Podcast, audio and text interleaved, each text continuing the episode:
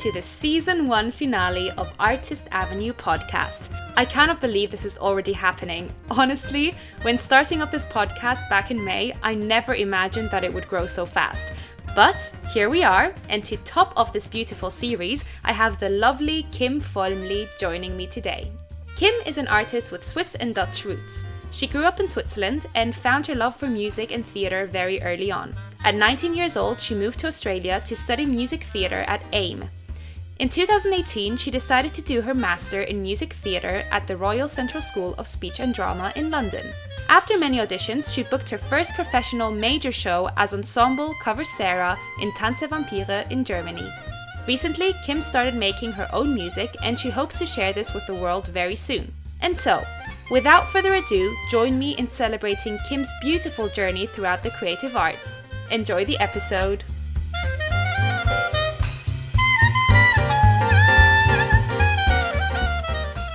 My name is Kim Falmley. It was actually Falmley, but I changed it to Falmley when I started studying um, in English. English people don't seem to know an umlaut, so I made it Falmley. um, I'm 25 years old. I like to call myself an artist, not a performer, because I think I'm more than a performer. Mm-hmm. um, and yeah, I studied in.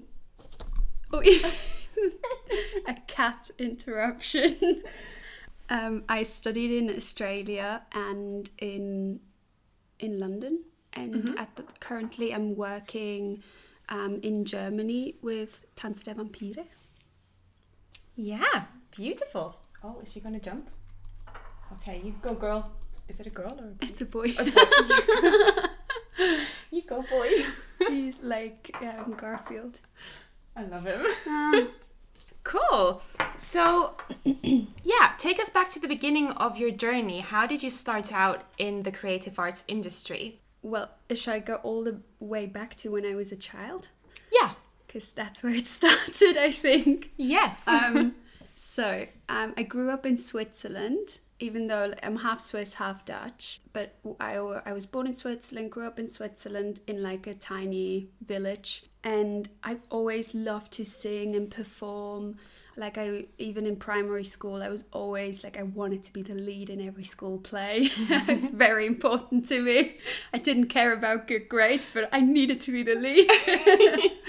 um, and yeah, I just loved performing then. And I got onto um, high school and um, they had a choir there as well and yeah i've always wanted to like obviously sing the solos there as well like it was just like and i, I got um, my main subject in high school had to be music as well obviously mm-hmm. but it was always very much for fun like i just enjoyed it so much i took part in every singing competition that they had in our village and like every little um, performance thing. Like I've always just had to be a part of it. I loved anything performing. And when I was 12 or 13, um, around that age, I, through a friend, I heard about the amateur musical school um, Voice Steps in Zug in Switzerland. And yeah, I went and just like had a look around a lesson and yeah, I, I just loved it. I was like, oh, these are my kind of people. Like I can do what I love doing. So um, I started going there, which is very like free time consuming. Yes. Spent like every free minute there, and we put on a musical like every year, mm-hmm. and um, yeah, there it became much more like serious, I guess. It was still fun, but because it was so time consuming, you obviously like make a choice. Is, is it really your passion or not? Um, I started taking singing lessons um, when I was about 13. And by singing lessons, I mean like we just sang songs. and I think from like, I guess it was like 16 or so, I changed singing teachers, and that's when it became more serious. We're like, okay, we're actually going to learn technique but yeah, I think really like serious, it only became like the thought of wow, I can do this as a profession. I think was only when I was like 17, 18, mm-hmm. when I was about to graduate from high school. Yeah. And I heard through um, teachers at um, voice steps or like my singing teacher in high school that actually you can do these things for a profession. And I was like, oh my God, that sounds awesome. I want to do this. so yeah, that's when I started looking around for schools. Mm-hmm. And how was your journey auditioning for colleges and schools? Did you look in Switzerland as well? Like, was that an option, or did you just go internationally and look around the world? Well, back when I graduated in 2014, there wasn't really like any music theatre school in Switzerland. Mm-hmm. Like, I think now they have one, it's called SAMS or so, something like that. But like, even that, I, I think it the reputation is building up, but like it's still like you know it's a Swiss school. Like we we're not very like we're famous for like banks and money and watches. We're not really famous for theatre, which is a shame. I think we should change that. But anyway, we can still change that. yeah, we're gonna change that. but um, yeah. So I, there wasn't really any school. Every Swiss person that I knew that wanted to pursue that profession went to Germany. Mm-hmm. So initially, I started looking at all the German music theatre schools and also in Holland because my mom is Dutch and I speak Dutch fluently. And so I was like, oh, you know, expand your possibilities. So I looked around there. I went and visited some schools as well. Um, but then I did a gap year after I graduated and wanted to go to Australia for three months and um, learn English there. Mm-hmm. So I went and I had like the time of my life. I loved Australia so much. Was and it the I, first time you went, or yeah. did you go before? Yeah, it was the first right. time. Like, um, also the first time that I went away, like to the other side of the world all by myself. Yeah. like before I've gone to like the French part of Switzerland or like Italy, but like, you know, it was like, if you want to come back tomorrow, you can. um, and so I went to Australia to learn um, English for three months. Um, and I just loved it there. I loved the people. It was exactly my kind of vibe and I called my dad like on FaceTime and I was like, I love it so much. Hey, like I don't want to come back. And luckily, my dad was like, Well, why don't you stay? Why aren't you looking for a music theatre school there? And I was like, Are you serious? Like, Aww. I can't do that. like, that's crazy. And he was like, It's fine. It's good to be crazy. and um, so I was like, Okay, I mean, if my dad says it's a good idea, why not? So I started like Googling music theatre schools while I was there. And because I was there in our fall, so like September. That's right, the um, period of time where they're auditioning because their school year starts in January.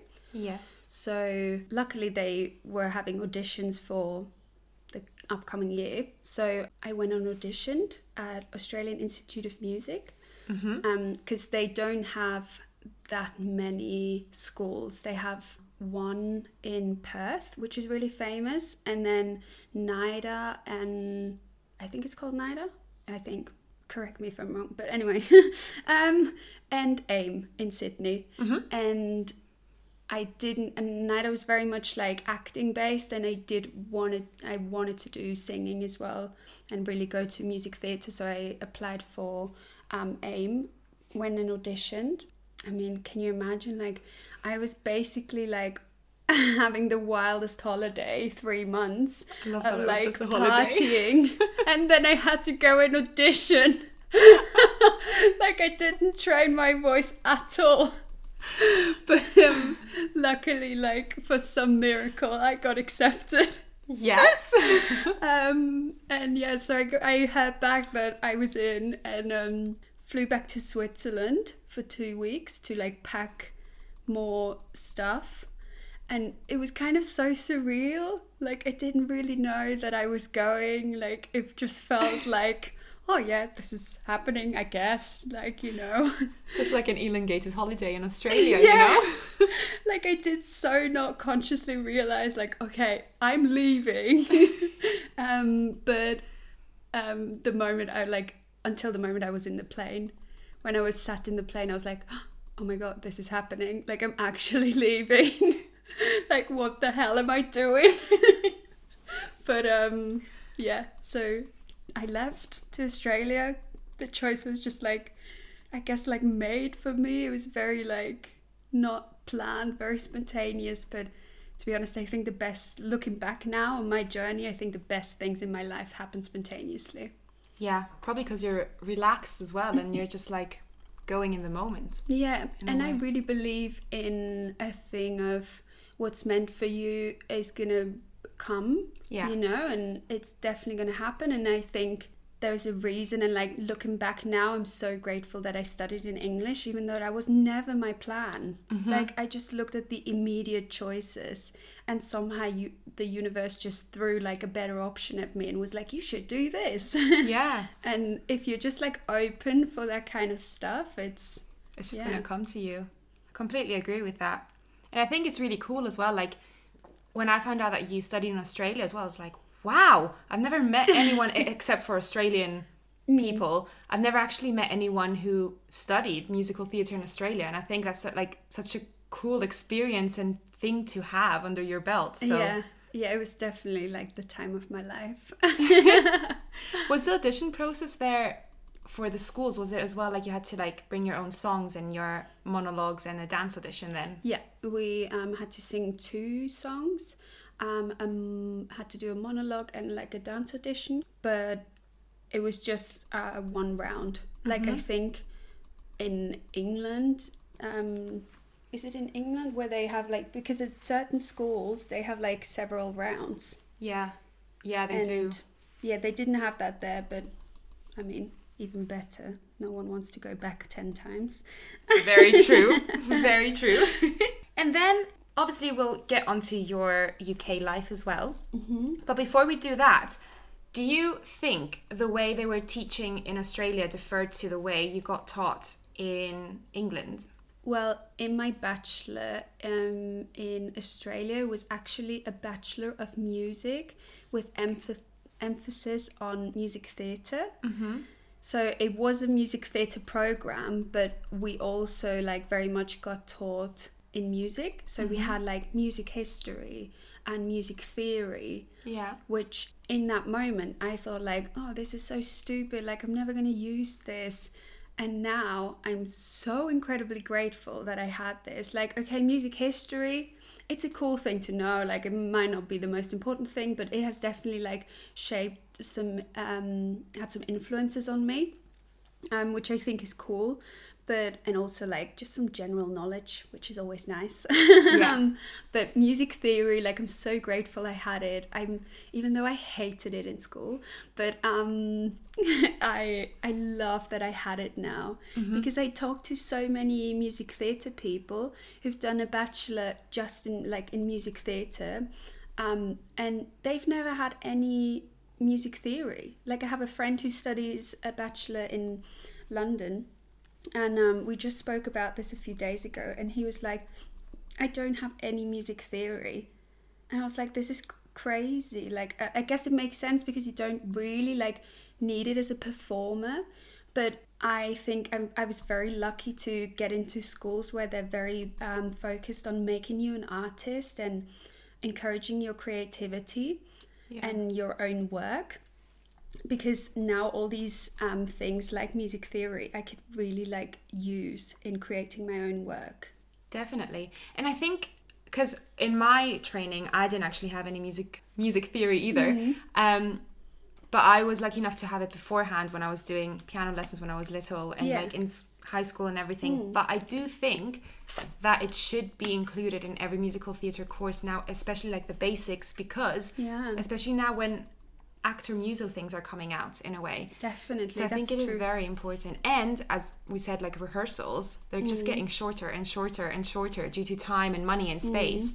And I think it is valuable if you know what is on the page, I guess. yeah no i agree i agree i think it's such a good skill to Mm-hmm. have Yeah, for like anything definitely.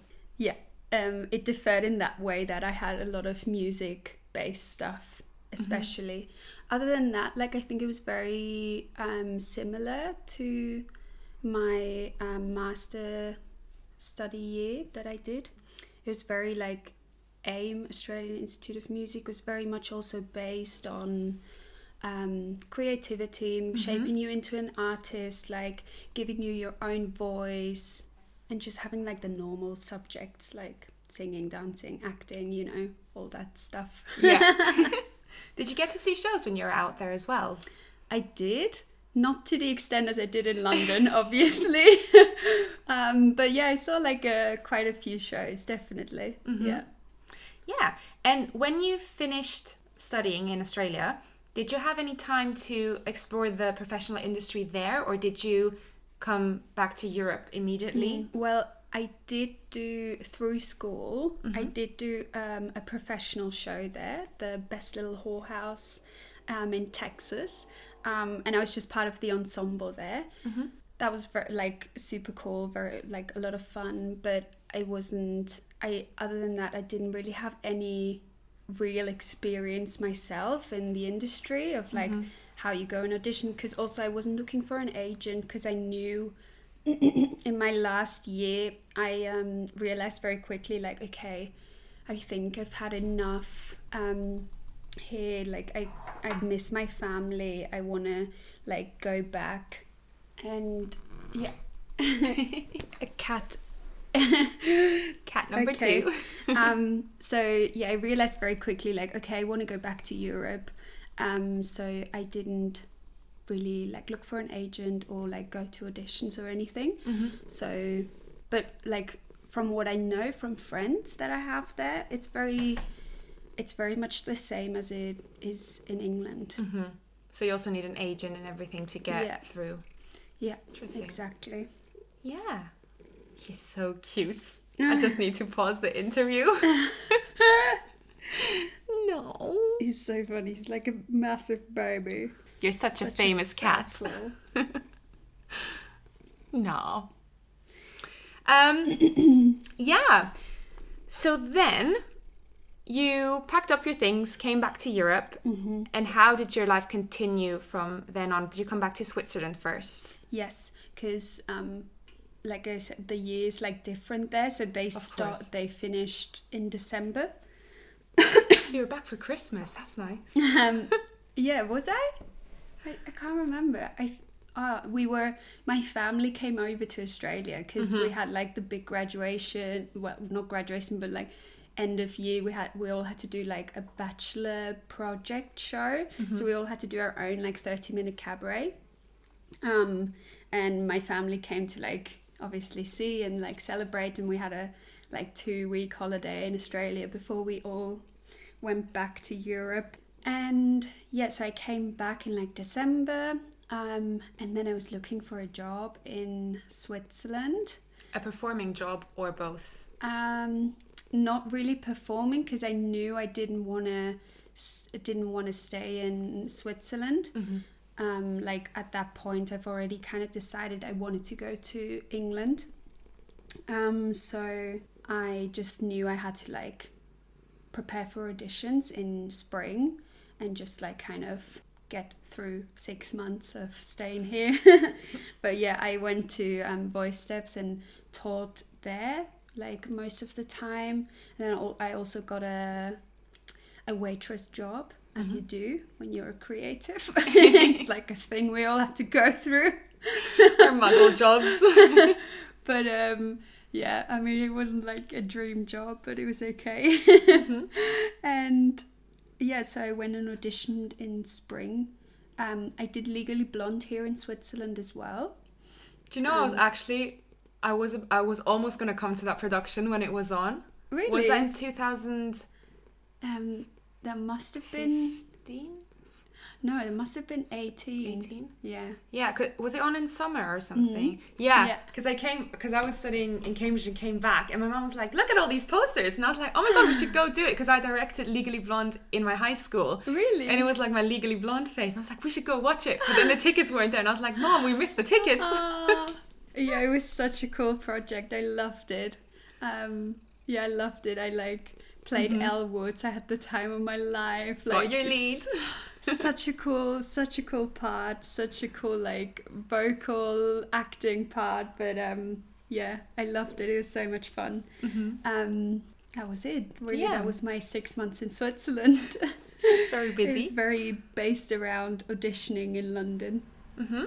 And how was your experience auditioning in London then? Well, I'm very bad at researching for schools. Like, it seems like people are amazing at um, finding out which school is going to be the best for them.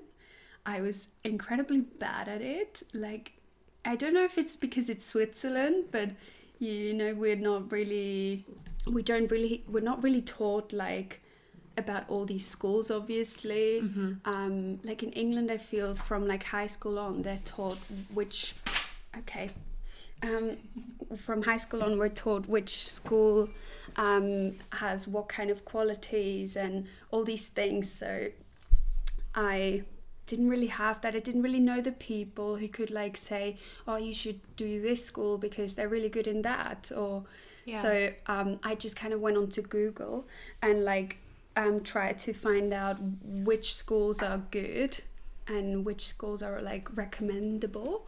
So obviously I ended up on a list of like the 10 top schools of London. and uh, just kind of went all, on all the websites and applied for them.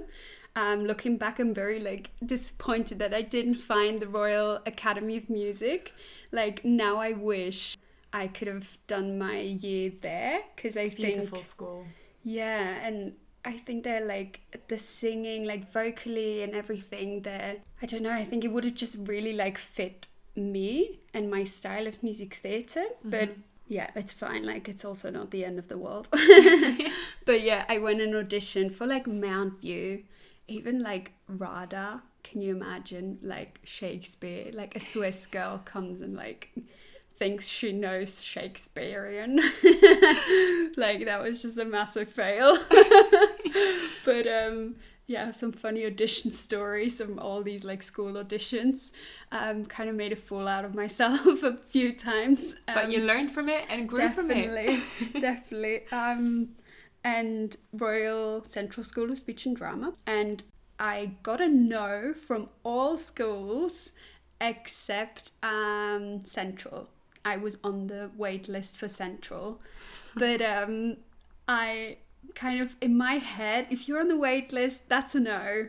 Like I was like, there's no way, there's no way I'm gonna get in now. So I was already like, I was back at home. I was ready to, because Mountview was kind of my last bet because that was my last uh, school audition I had, and I got it through to the second round, and then I was waiting, and then I got a no back, and I was like, okay, like that's it. It wasn't my year.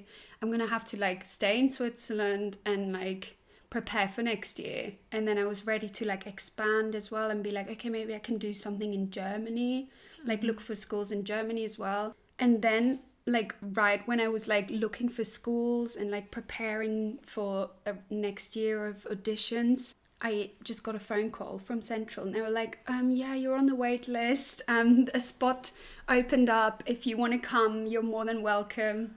So, and I was like, uh, yeah, sure. Like, when are we starting? She's like, in two weeks. so, again, a super spontaneous um, situation. So, yeah, packed my bags and went to London. Went off. That experience sounds very similar. yeah, no, you had the same, right? I also had no's from every single school I auditioned for my MA, and also Central no and waiting list. And then when I was in Cyprus in two weeks before, they were also just called up, and I was like, "Sure, I'm coming." And I was like, "Great, how do I do this?" Crazy, isn't it? so yeah, It seems to happen a lot. Yeah. So I got into Central. and you went. Yeah. Um, and then how was in general? How was your experience in training? Did you have like both places? Did you have any ups and downs and difficulties? and if you did, how did you overcome them? Um, I think in both places, like I think in Australia, obviously I have very uh, many personal ups and downs because I didn't know that um, my English was incredibly bad. I first of all had to learn the language, so that was a massive challenge in itself. And then I was like ni- 18, 19 when I went to Australia. So I was incredibly young. I was away, like I was so homesick a lot of the time. Had to figure out living by myself, all these like personal challenges. So that kind of but to be honest, like the school, my friends, they were all incredible there. They all helped me through it. Um, in school, I kind of had the same challenges I had in London in the way of um, I always got like really small, small parts in the shows, and obviously that's very like disappointing and frustrating because you uh, you get all your life you kind of get taught you're only worthy if you get the lead, you know, but um, and also you also always hear that like I don't know, kind of you kind of get this feeling of if you're not the special, like the favorite one in in school, you're not going to be great after. Yeah. You know, or that's at least the experience I very much had. And I was so it was so frustrating to always get like really small parts and I thought that was gonna like define my career. I was like, oh no, if I if I can't even get a, a lead in school, like how am I ever gonna get a lead um outside, like in a professional world, you know? But I can like take um I can make you all chill out. That's so not the case. yes. that is such a lie, like that our brain tells us. Um, if you have a small part in a school show, it doesn't mean you're not going to be successful. But yeah, I think that was a very like hard time, and also as I was always the foreigner. Like in Australia, in my degree, I was the only foreigner I had in my class. so it always like I always got brought back to my accent. I was like, you have to work on your accent. And it was so frustrating. I was like, well, I learned a whole language. Like, how about we speak in German? You Yeah. know, I want to hear your accent then. and like, obviously, you can't say that because you made that choice to like study in English. But you know, it's so frustrating. It's like, I learned a whole new language and like, all you can see is my flaws. And then in, in London as well, they, I, I'm very passionate about this thing because you know they're Feel yeah. um I think l- we're very like forward and like we we really open up that conversation of like making it um inclusive for everyone Mm-hmm. but then it often feels like accents get a bit left behind Yeah. like it's not just about expe- um, appearance i think which is a massive thing as well and should so like i think it's so validated but also you can't forget that there is also like a whole like foreign inclusive thing that should happen with accents Completely get you. yeah, and I- I, often felt like I don't know. They always said like at Central. I don't want to talk bad about the school because I loved it. It was a Yeah. great year, but I think it's something they should really like reconsider because they always said they were very inclusive and they don't mind for like accents and all that stuff. But then all the English speaking people always had the mm, big parts. The lead.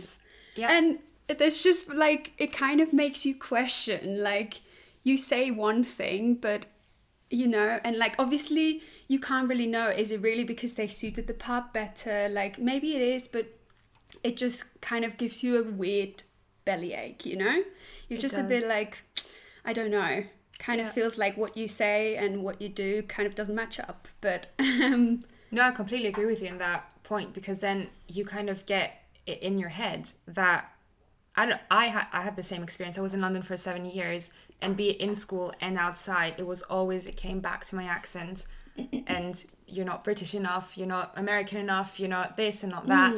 And if I did get something, it was always like the thing with the accent. Even Yeah. though some some people were like, you should definitely play a Swedish girl. And I was like, cool. Um, I, I have nothing. I like I, I don't even know like what would my accent have to do with Sweden. Yeah. Um, and it was always like a bit of a doubting thing. And I remember a lot of the times I was like, will I even make it here because of my accent? Yeah. And it wasn't until I saw a few people come up like Celinda and all those people, and they were doing amazing. And I was like, they have an accent too, but they made it. So I was like, there is a small window opening up, but it will still take time, obviously. Yeah. But it is a thing to address in the industry because if you look at it, because I'm passionate about that as well, I also think in Europe, especially Germany and everywhere, they're so open about accents. Mm. Like that's not even I don't know, they're starting to consider it more and more now, which is nice because sometimes you don't understand things that are coming out of people's mouths, but Yeah. it's not their fault either. Like I always think sometimes I'm like, that's insane. Like Starlight Express, for example, they have to go and they have to learn, I don't know, to roller skate, Yeah, how to do the whole choreo and everything in a month or something, plus the whole vocals in a different language. It is a very Mm. taxing thing. But it's just the point of they're more open over there. So I think it should start to be inclusive everywhere in that Yeah. perspective. I do think like there is um there needs to be a balance of like because I'm also not a big fan of when you don't understand the people on stage. And I Yeah. think Germany sometimes has a tendency to have that extreme.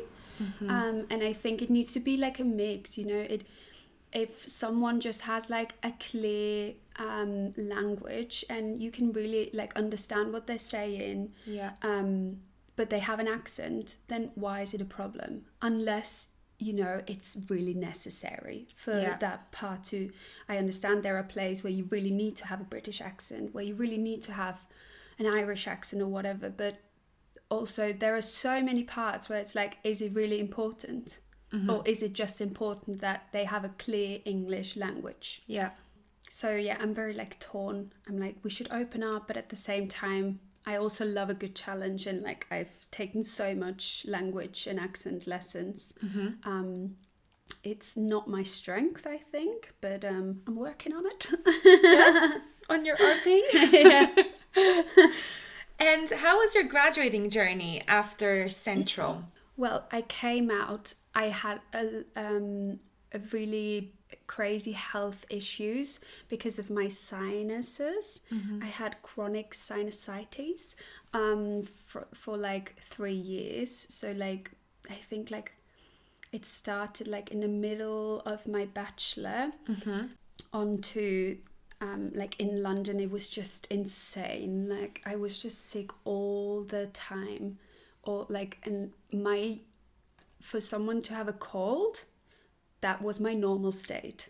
Like I just did a whole master degree with a cold basically so i knew like after my masters i finally found a doctor who could like help me and i needed to get an op- um, like a surgery to um, get that all like fixed so um, after my masters, I had an agent through the showcase, um, and it was insane because I came out of um, Central, got a Les Mis audition for Cosette, so I did that, and then knew I had to um, do the surgery, and then also got a call back for Cosette, but I was like done with surgery, but obviously like it was such a massive change because they're all like your resonance bodies in in your head and like that has changed so so much. So i needed to like readjust my singing and um i wasn't able to sing for like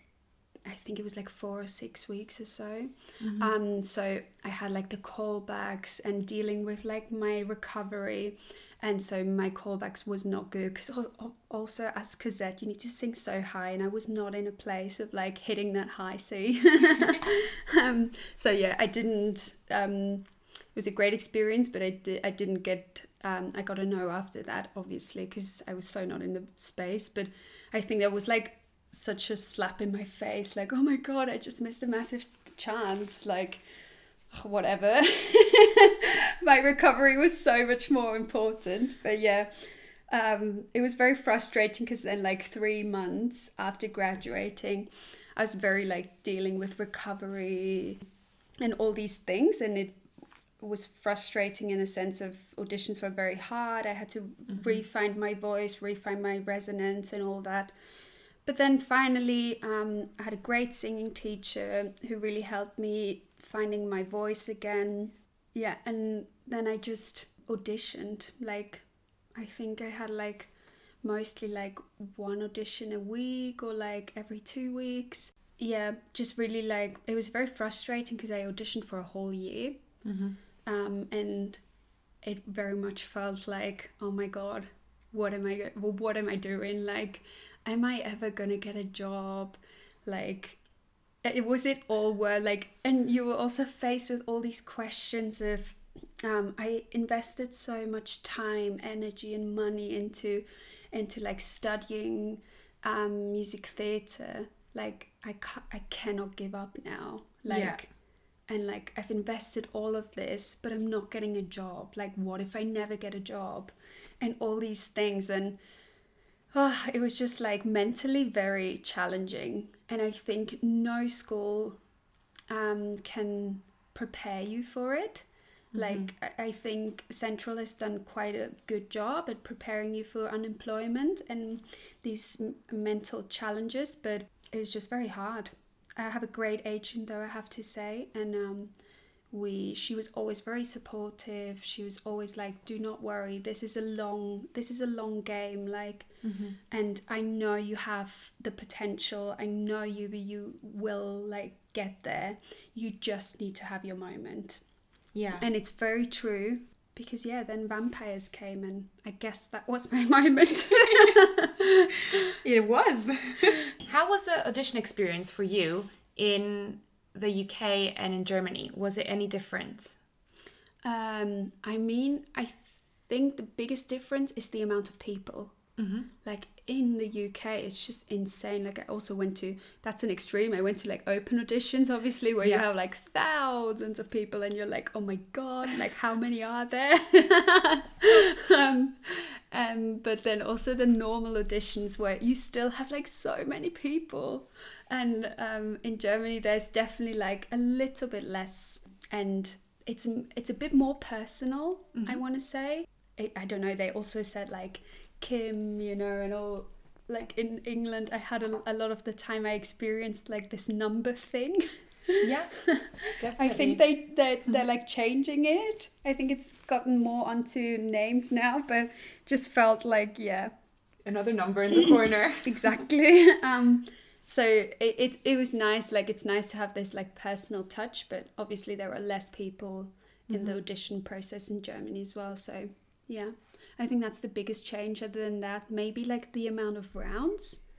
I think in England they tend to have more rounds, um, especially for like big productions. In Germany, like Vampires is, I guess, the equivalent for Les Mis in in the UK, and they only had the first round and then the finals. Mm-hmm. And like I think in the UK, if you're doing Les Mis or Phantom, you have like 10, 15 rounds. Been there for months. so yeah, I guess that's a big difference as well. And did you, because obviously you booked the job, and did you feel any different whilst auditioning over there? Like, was there a moment in that audition where you kind of thought, like, yeah, this is probably it. I've got this. Yeah. Um, I think you always hear this thing of people. They say like, "Oh, you feel when you feel when it's right," and mm-hmm. I was always like, "Yeah, sure." like I did, I never felt it, and I've been auditioning for a year. Like I don't know what you're talking about. but then it's true. It's so true. Like I felt it as well. Like I was in the first round. Mm-hmm. I was so sick. Like Really? so sick. I like I think I had a fever, like oh. Uh, I guess like adrenaline kind of got me through. Mm-hmm. Um, but and like I gave it my last little ounce of energy in that first audition because I came out and I lost my voice straight away. It, I was so incredibly sick, and I was like, "There's no way! Like, there's no way I'm getting I'm getting called back. Like, I'm just too sick. Like, there's gonna be all these amazing girls who are healthy and fit." Um, so yeah. And the funny thing is, I missed the email where they invited me for the callback. Don't no. ask me why. Like, I'm so chaotic. like I'm just pure. I'm just a mess. Like I just missed the email, and then luckily, like. Um, the casting director emailed me again and was like, "Hey Kim, um, we sent an invite for the finals um, like a week ago, and we still haven't heard back. Are you like interested or not?" And I was like, "Oh my god, I've never seen the email. I'm so sorry." Like, um, obviously, like, yeah, I'm very interested. I'm coming.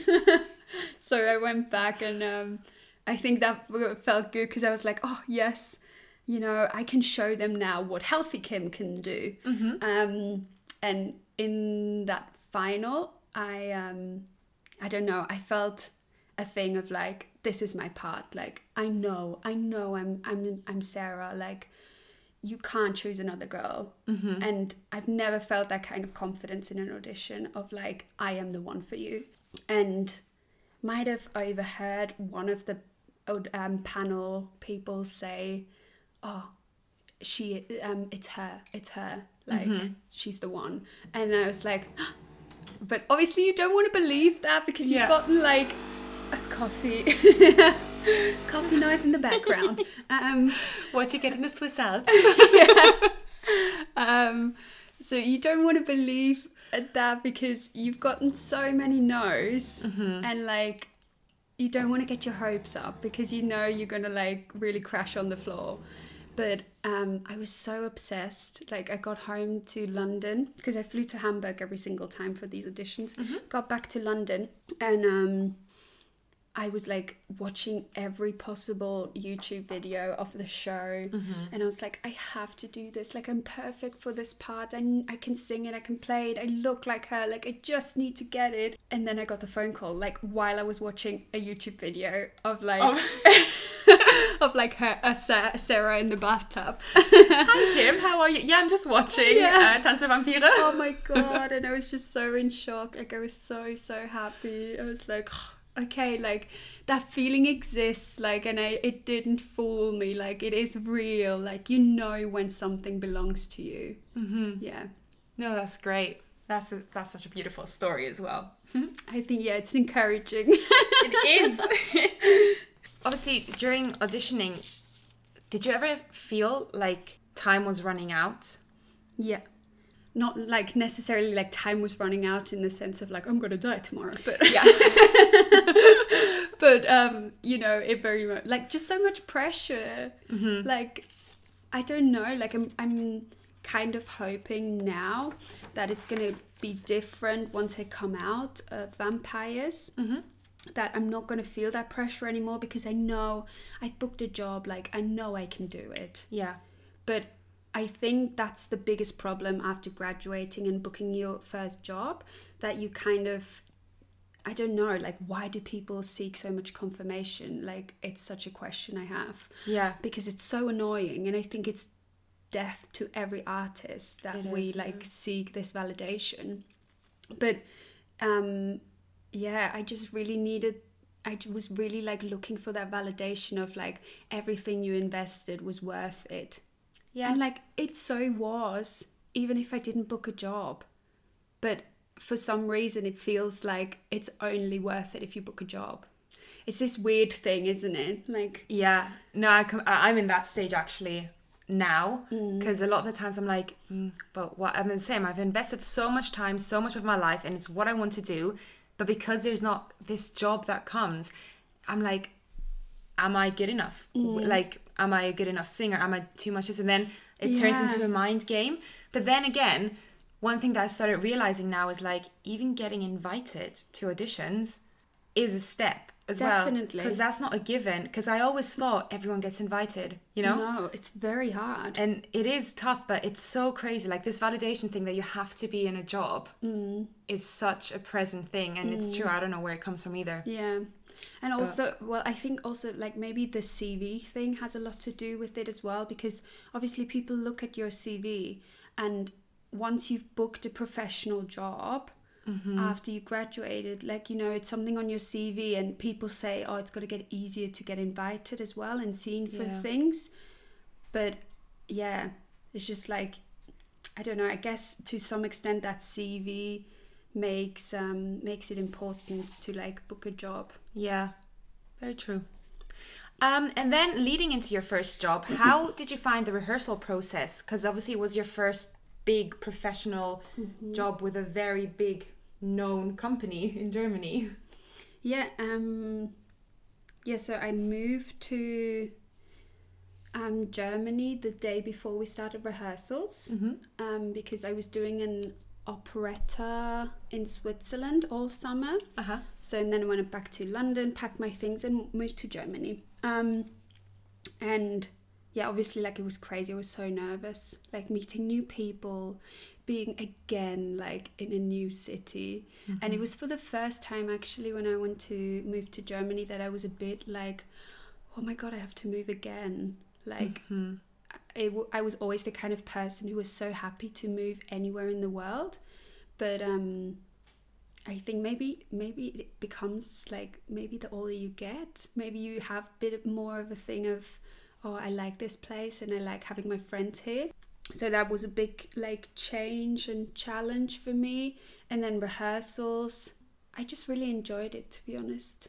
Like I didn't like in the ensemble things, I didn't really feel like challenged. I'm very quick with picking things up.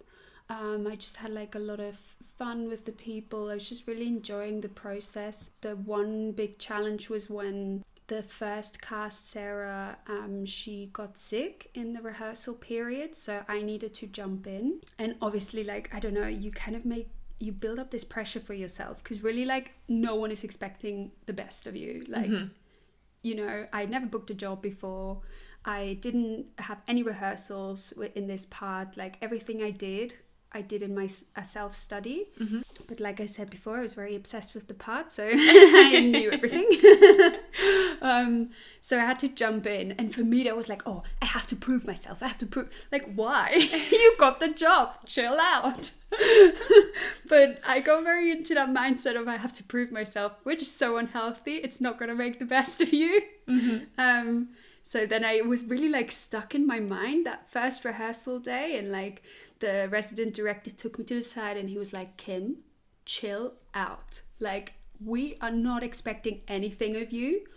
Just do your best. If you say, I don't know this part, can um just say stop. Like, we're gonna rehearse it with you, we're gonna show you where you have to go, and um, don't feel like, you know, there's pressure on you or anything. Like, we're just so happy you're jumping in.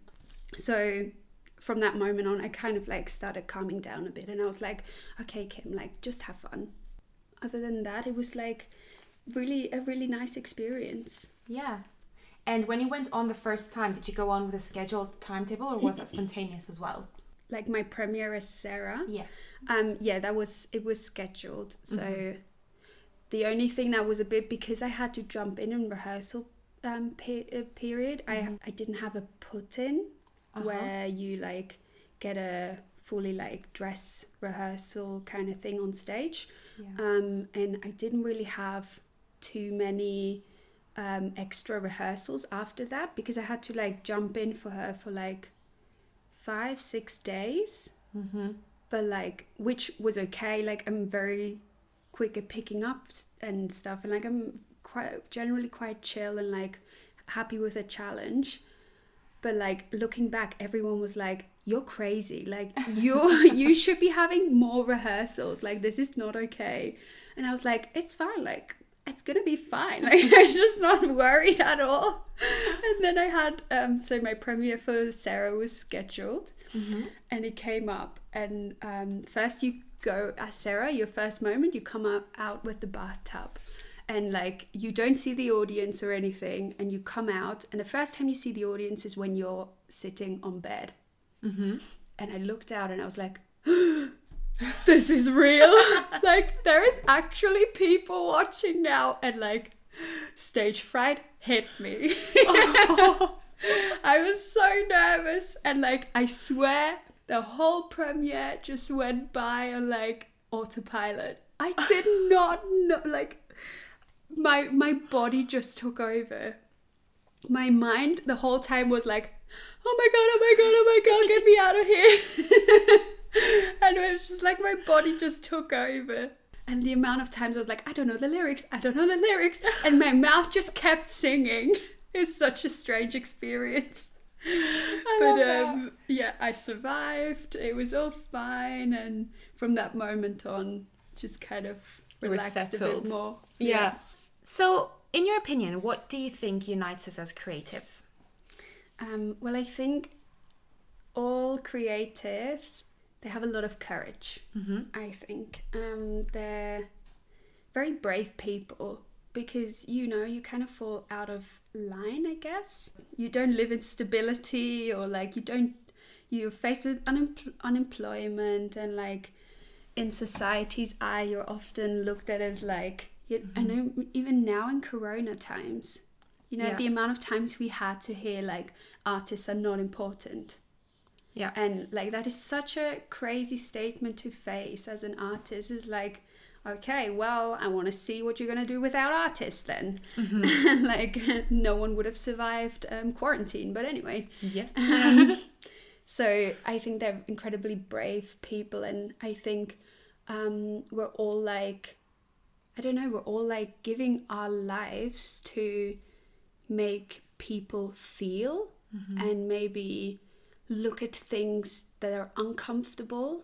Yeah. Um, but so we really i think we really like keep humanity alive. I like that a lot. Yes yes. Um, and touching upon corona how did that actually affect you and how did you keep busy during this mad time? Well i we stopped it was end of march right? I think we stopped the shows yeah. like mid end march something like that. Yeah. Um, we had to move first to stuttgart um, because we were supposed to change cities because mm-hmm. we were six months in Oberhausen and then mm-hmm. go to Stuttgart. So we all moved, and then I came to Switzerland because everything was cancelled, or like postponed, I should say. Um, so yeah, um, first I was very much like just enjoy a break, mm-hmm. like. It also felt like, oh, this is going to be like a four week thing. It did, know? didn't it? Yeah. And so I was like, I'm just going to enjoy the break. Like, it's going to be fine. But then it kind of went on. It was like, oh, this is going to be like a five year thing. so um, I was like, okay, I should really like, you know, if I if I'm just gonna lie around and watch Netflix every day, I'm not gonna get into a good mindset. So I was like, um, I should do some things I've always wanted to do.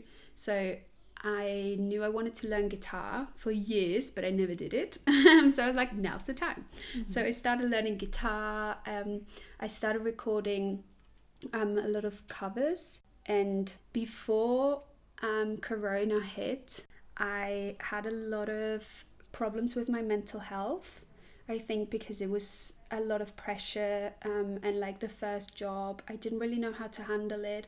I really got into a very bad mental health state, mm-hmm. um, which obviously wasn't pretty and nice, but um, I learned so much about myself and so much about what's important mm-hmm. um, for me, what my priorities should be, and all these things. Um, but because I was really facing like a lot of dark days, um, I wanted to. I was in therapy for months as well, um, to just like help me get through this because I was like, if I'm not facing this, I, I don't know how to deal with it by myself. And yeah, I don't know. I just like, I just really needed help. Yeah. Um, and, and that's okay. I think it is important to address that it is okay to get help. Yeah. I think it felt strange in the beginning, but now I'm very grateful that I like had the courage to go and get help and yeah. I'm so much um, I came out so much stronger now, and like I really know if this is gonna happen again, I know what like I even know how to prevent it first of all, but then also I know what I have to do for myself mm-hmm. to stay in a good mental space. And I think that is so important and like no school can really teach you that. They, they try to, but obviously reality is always very like yeah, different. Um and I wanted to like process all of this. Mm-hmm. And music has always been my first love. Music is my first love. Sorry, that just came into my head. Um, but yeah, it's always been my first like thing. It's been my passion. I've always written songs um, myself, but mm-hmm. I like they were just for myself. I never showed anyone. So I was like, you know what? Um, this is a good time to like write my own songs and I really want to process what has happened mm-hmm. um, and find my own voice again, find my confidence again. So um, I started writing songs about um, my mental state.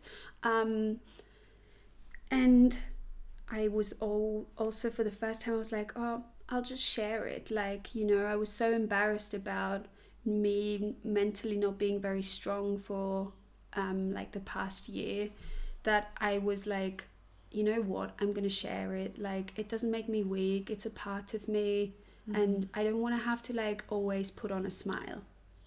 Like, it's just not realistic. Like, everyone Yeah. has hard days. So, um, I wanted to share my songs, like, obviously, not I didn't go out and say like, "Oh, guys, I really had like problems mentally, so here's a song." Like they just heard the song and they could take from it whatever they want. Um, but then I got a message from a producer, Mm-hmm. and he was like, "I really like love your songs. I would love to work with you if you're interested." And I was like, "Oh my god, I would like love that. I'd love to do some like." Because I'm okay with instruments, but I'm not great. So first it was just like, yeah, let's just work together. You know, we're both artists in Corona. We don't have anything to do. Let's just do something fun. And then it kind of evolved more and more into, this is really good. Like we we should record this. He has a lot of friends, obviously, with like a studio and stuff, and we could go into the studio, have a songwriting session, and like record um, demos and everything. Mm-hmm. Um, so now the plan is to record an EP with um, five songs. Mm-hmm. Um, they're all like finished and ready to to be recorded, but yeah, we're doing like a crowdfunding thing as well soon because obviously it costs so much money to like record, Yeah. um, and I cannot finance it. so um, we're doing like a crowdfunding um, soon as well, and we'll record like an EP. Yeah. That's exciting. Yeah, and I think what's really like the best thing, and I think the biggest message that I took from this whole like journey and project Mm-hmm. with music is that you know I'm so much I'm an artist. That's why I don't like to identify as a performer anymore. I was Mhm. I w- always want to say I'm an artist. Like I'm not I'm not just doing music theatre. Like I have my own voice. I have my own story. I have something to say. I'm not just one thing. Like Mhm. we can get so caught up in we're performers and we're just doing this. And I think Central was very good at teaching us that as well. Like we're so much more like we're humans. Humans are so complex. Like we do so many things. Yeah, Why should we not as artists do so many things? exactly. You We have so much to give, and we have a really beautiful way of changing things and making things more present. So that is Mhm. true. Yeah. So yeah, I think that's just really like given me confidence as well to like really trust that creative, artistic voice of mine Mhm. and be like, I have something to say and like I can do more than Mhm. be a music theatre performer, yeah, which is also a huge part of me and I love it. But also, it's given me some feeling of independence yeah, you know because it's that music project um, is just mine like Mhm. i'm the boss. I don't have to wait for anyone to say yes you're allowed. Yeah. like i can i take all the decisions are made by me. It's 100% kim and hopefully the people will react positively to it. And if not it's completely fine. Like Mhm. it, that project is just for me and i'm happy to share it with anyone who's willing. But um if not it's completely fine as well it's just my own thing Mhm. and i think that's just given me so much confidence and like um peace as well yeah. No, it's beautiful. I can't wait for it to come out then. neither Um, so you've touched upon it obviously just now, but what would you say is the biggest thing that you have learned on your entire journey as an artist then? well it's definitely like it's a journey um i'm still uh, very much learning like i've i've experienced nothing yet Yeah. um but i think the most important thing and what i always come back to is relax it's gonna be okay and like what i've learned very much is like stay you be true to yourself you know Mm-hmm. and trust you. And I think we can get so um, muddled up in wanting to listen to other voices and wanting to be something people want to see or like Yeah. you know just be like this or be like that but i think whenever it gets a bit too much for me i have to like go back to my quiet place and be like who am i what do i want to do with this life Yeah. What do I want to say? What is important to me? You know, and I also learned that my career is not what defines me. It's a part of me, but I'm also a human. I'm also Kim. And like, even if I don't book a job, I'm still a good human. Yeah. And you're so worthy. Yeah, and I think as performers, because our career is so life consuming, Mm-hmm. sometimes if we don't book a job, it can be very much, yeah, it just becomes so personal, Yeah. you know, and you feel like you're not worthy anymore. But so I think it's really important to have things outside of theatre. And, Yeah. you know, like you're doing this amazing podcast. You know, like which I really love. I'm a massive fan. I'm so honored to be on it. I'm honored to have you. um, but you know, I think it's great to have these projects and like remember you're so much more than your career. Mm-hmm. You know, there are so many ways, and you just have to find your thing. Even if people might say, you know, the amount of people who said about my music project, like, are you sure? Like, so do you want to do music now? Oh, like, Oh, really? are you not going to do music theater anymore? And like, all the, like, is this more your thing now? And I was like, no, I just, I just do several things, you know, like, I don't know, I want to like, this feels right right now. Maybe in five years it doesn't feel right anymore to do write my own songs, but right now this feels right and um yeah. Yeah. That's interesting. Cuz I would have cuz maybe I don't know. Cuz I see see it as merging together like writing your songs. It's all in the creative field. So that's really interesting. Mm. I think in England it's probably more normal Mm. that I think in England you're very much used to um, artists doing a lot of different things. Like yeah. a lot of performers, you know, do I don't know have their own dancing company and Yeah. do performing stuff as well or whatever. Um, in Germany, it's very much like you're a music theatre performer. So and you stay in that lane. Yeah. Interesting. um, yeah. I don't know. So I'm just trying to like really find yeah, peace within myself and always remind myself of who I am Yeah. and yeah, just do what's right for you. Mm-hmm. We can th- those outside voices just get so loud. They and you need to like sometimes turn the volume down and be like what do I want? What's important to me? What feels right to me? Mm-hmm. and really ask those questions and really do that and then go for it like do it with all of your heart Mm-hmm. give it your best shot and i really think if you go with your heart and you give it your best shot you can't really fail Very true. What do you think if you had to define yourself? Well, not define yourself. Let me start again. What do you think makes you unique as an artist? well i think like in a very like superficial way probably it's like my languages um but on a more deeper level i think what what i think makes me unique is that i am not just like one-sided. I'm very like a, a i'm a person who can be excited about everything. And like I I know a bit of everything. And like i know a bit of like making music. I know a bit of like i would even love to do a dance project even though i'm not a dancer and like i like write my own like short stories. I wanted to write like a children's book at some point.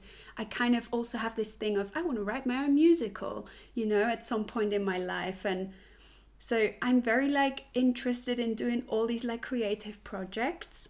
And a lot of on my journey a lot of people have made me feel like that's a bad thing that I'm not just like I'm going to be the best music theater performer this planet has ever seen and just focus on these like three skills but I like the more um I go along the more I come to the conclusion of this whole like chaos and like wanting to do everything and like being interested in everything is actually my strength. Mm-hmm. And it makes me a round artist, you know, I think because I am so, you know, I learn about logic and, oh, yeah, you know, and like I learn instruments and like I thought that was a bad thing, but really like how can it be a bad thing if you're if you're a performer? Like it can only help you if you know how to play the guitar. Yeah. And yeah, and you never some... know what you need to act. So if you have all these little skills, you can like use that for your acting. You never know. Yeah. Yeah. And sometimes the road goes like different way. Mm-hmm. And you just kind of like in the beginning, you know, the best thing comes come come really spontaneously. Mm-hmm. And I really need to remember that my um, spontaneous nature is my strength, and that my like, yeah, that that character of like being excited about everything and wanting to do so many different things and wanting to explore all these things is actually a strength of mine. Yeah. Because if you don't explore everything, then why, like, how are you going to find what's the right way for you? Yeah, that's beautiful. and do you have any last comments or advice for our listeners before we end this? I think, like, relax, you know, trust trust that it's gonna like work your ass off mm-hmm. i think you know, especially for like graduates.